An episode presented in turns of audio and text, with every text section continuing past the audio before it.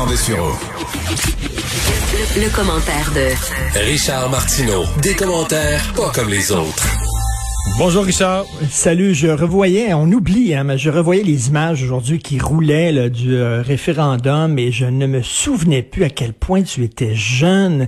Tu étais vraiment jeune et tu avais l'air à avoir beaucoup d'aplomb. Et je me disais, je vais te poser la question, est-ce que tu étais quand même impressionné? Tu étais à côté de, de Lucien Bouchard puis Jacques Parizeau. Est-ce que tu te sentais parfaitement à ta place Oui, ou tu avais oui, oui. le sentiment là, de, de... Voyons donc, qu'est-ce que je fais là? Non, aucunement. Aucunement. Non, mais je veux dire. J'étais en phase 2 à l'Assemblée nationale, j'avais fait Ah la oui. campagne électorale. euh, non, non. Non, j'avais pas ce sentiment-là. En fait, quand je regarde ça aujourd'hui, ça m'étonne un peu moi-même. là. 25 ans après, c'est temps que j'en ai 50, là. Mais j'ai un souvenir à l'époque, non, pas du tout. Puis je veux dire, euh, on avait Et des... moi, j'aurais eu vraiment le, le- tu sais, le- ce qu'on appelle le complexe de l'imposteur. Mais ça, Ouais. je pense pas que tu peux dire ça. C'est comme si tu demandais, tu sais, au tennis, ça me demandait, mettons, un joueur de, de 19 ans, il arrive contre Djokovic, puis un jour, il bat. Je veux dire, tu sais, un jour, le plus jeune, l'autre, tu sais, Ouais. y a pas, y a- tu peux pas arriver avec un sentiment d'infériorité ou si t'es là ou t'es, t'es, t'es, t'es sur le court central ou tu l'es pas, là, tu sais. Ouais, Si t'es trouvé si Ouais. bon que ça, tu te serais présenté pour eux. Mais c'est ça. Ouais. C'est un peu ça, tu sais. C'est vrai, Euh, c'est- étonnant. tu veux nous parler de censure? Non, mais écoute, là, c'est capoté, ben raide, là, complètement capoté. Alors, euh, deux euh, commissions scolaires anglophones qui ont euh, retiré un manuel d'histoire pour les secondaires 4 parce qu'on faisait référence au livre de Pierre Vallière, Nagelban d'Amérique. Donc, ils ont demandé à tous les étudiants qui avaient ce manuel d'histoire-là de le rapporter. Et là, ils ont mis un autocollant blanc par-dessus le titre du livre. OK? Ils ont mis un autocollant, puis ils te remettent le manuel. Ils ont comme, écoute, Mais est-ce que ce livre Mais là, est non, si mais- important? J'ai été étonné. Ce livre est si important que moi, dans, je l'ai jamais étudié dans mes livres d'histoire. J'ai appris qu'il existait, j'étais plus vieux que ça. Là. A plus personne qui lit ça, là. Non. Là, on, on est en train de s'obstiner sur quelque chose, sur un livre que personne n'a lu. là, je suis étonné de dire. euh, de- Mais- on, parle- on, parle- on a ça dans les, livres- dans, dans les cours d'histoire.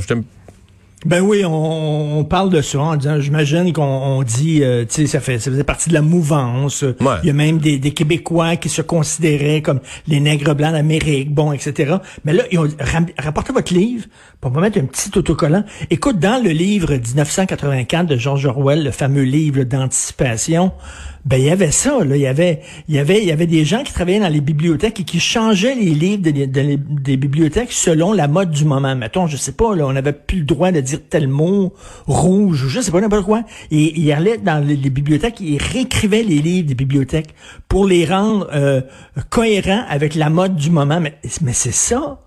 Mais c'est exact, on est dedans, là. Écoute, il y, a un- il y a un film que vous pouvez euh, voir sur Netflix Mais un documentaire sur James Baldwin, qui est un écrivain noir très important des années 60. Le film est réalisé par un cinéaste euh, haïtien et ça, s'intitule I am not your, Negro. I am not your Negro. James Baldwin disait ça. Je ne suis pas votre nègre. Il disait ça aux Blancs. Mais Christy, on va-tu changer le titre du film? Ou l'enlever, au ou faire disparaître. ouais.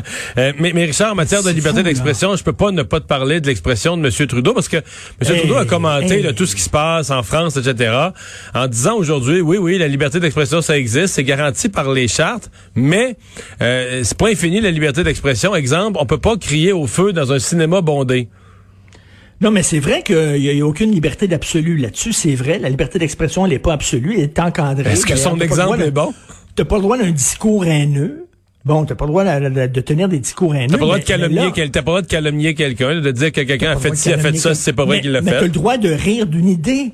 Tu as le droit de rire d'une idée. Sacrifice, une religion, ce n'est pas une race. Tu viens pas au monde avec ta religion inscrite dans ton ADN. C'est une idée. Une idée que, que tes parents euh, t'inculquent à la naissance ou que toi, à un moment donné, tu, tu, tu, tu adoptes. Mais c'est une idée comme le capitalisme, comme le communisme. C'est c'est une idée. On a le droit de rire Hmm. de toutes les religions. Là, ça n'a pas de sens. Il dit, ouais, mais quand même. Il est en train de blâmer la victime, là. Il est en train de dire, oui, mais s'il y a des... C'est ça, le, le- le sous-texte. S'il y a Ouais. eu des attentats, c'est parce qu'il y a des gens qui ont fait des mauvais dessins. Puis ça n'a pas de sens. On ne peut pas reculer sur notre liberté d'expression parce qu'après ça, ces gens-là ne font que vouloir avancer. Hein? C'est- Si, si eux autres avancent, toi tu recules, ils vont avancer, puis on va reculer, puis là, on va reculer là-dessus, les dessins. Après ça, on va reculer sur quoi? Mais les croyances, Richard, parce que droit, puis tout ça. dans ce cas-là, QAnon, est-ce qu'on peut rire de ça? C'est une croyance que Ben certains là. ont très, très fort, sur lequel les, euh, le- le- le- le- leur vie en dépend.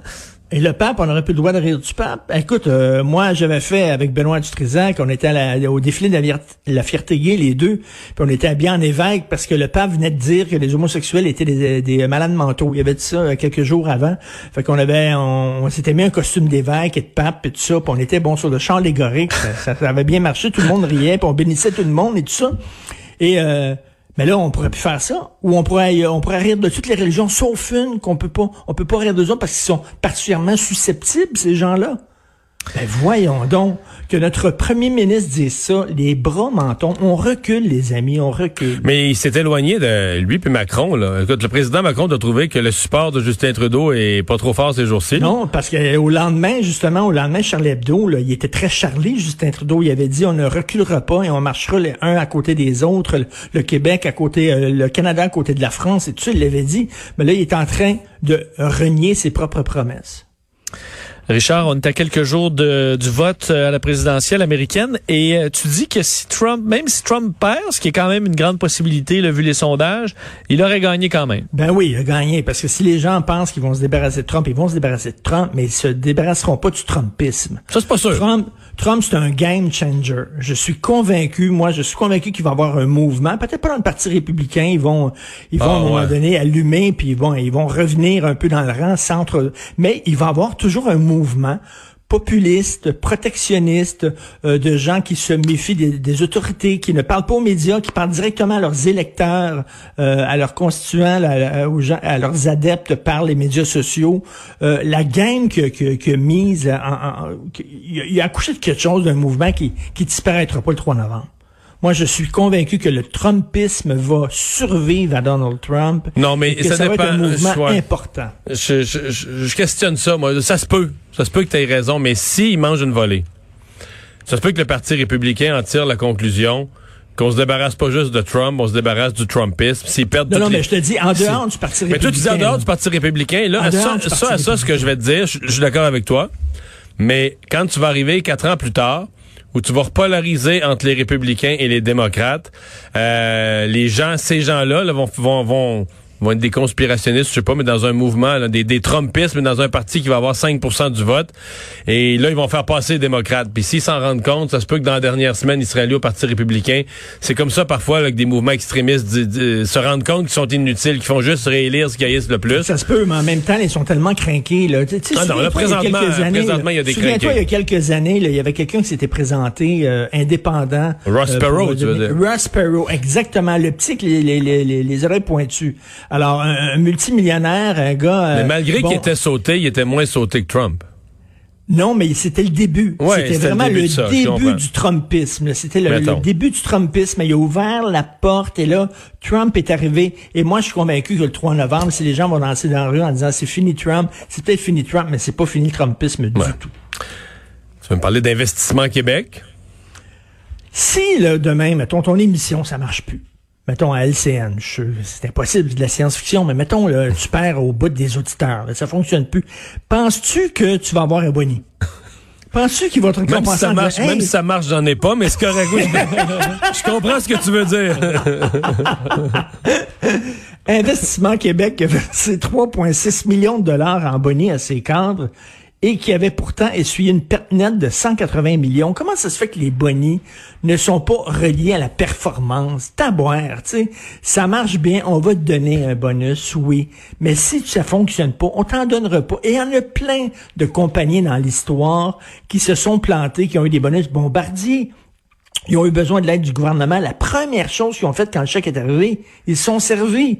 Ils se sont donné des bonus. Même chose en 2008, lorsque des grosses compagnies d'assurance, lorsque des grosses banques, il y a eu le bail-out aux États-Unis, euh, Obama qui leur a donné des gonzillions de dollars. La première affaire que ces gens-là ont fait, alors que Christie, ont mis leur entreprise en faillite et quasiment causé une crise euh, économique d'importance mondiale, ils s'en sont mis plein les poches. À un moment donné, gardez-vous une petite gêne.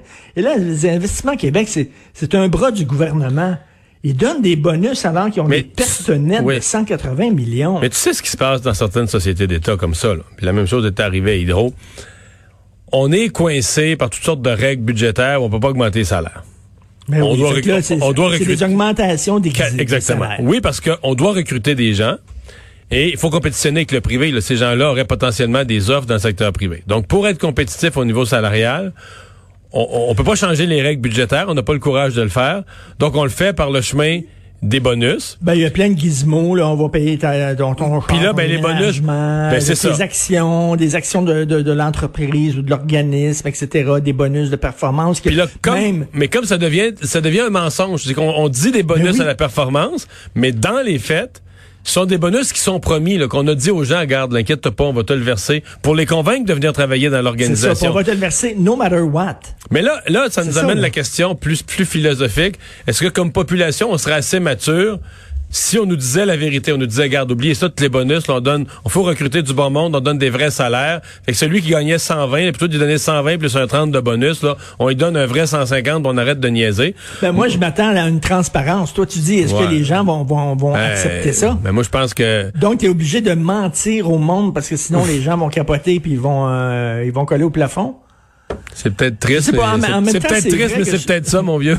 La population souvent dit, je veux la vérité, dis-moi la vérité, mais quand tu lui dis, ça, c'est pas pas vrai. Ça, c'est pas vrai. Ça, la population veut la vérité. Ça, c'est, la Mais, population. mais tu te souviens, tu te souviens dans Rabbi Jacob, les aventures de Rabbi Oui, oui. Jacob, à un moment donné, Louis Funès dit, mais, Mais- le peuple, il, il veut- aime qu'on lui ment, le peuple.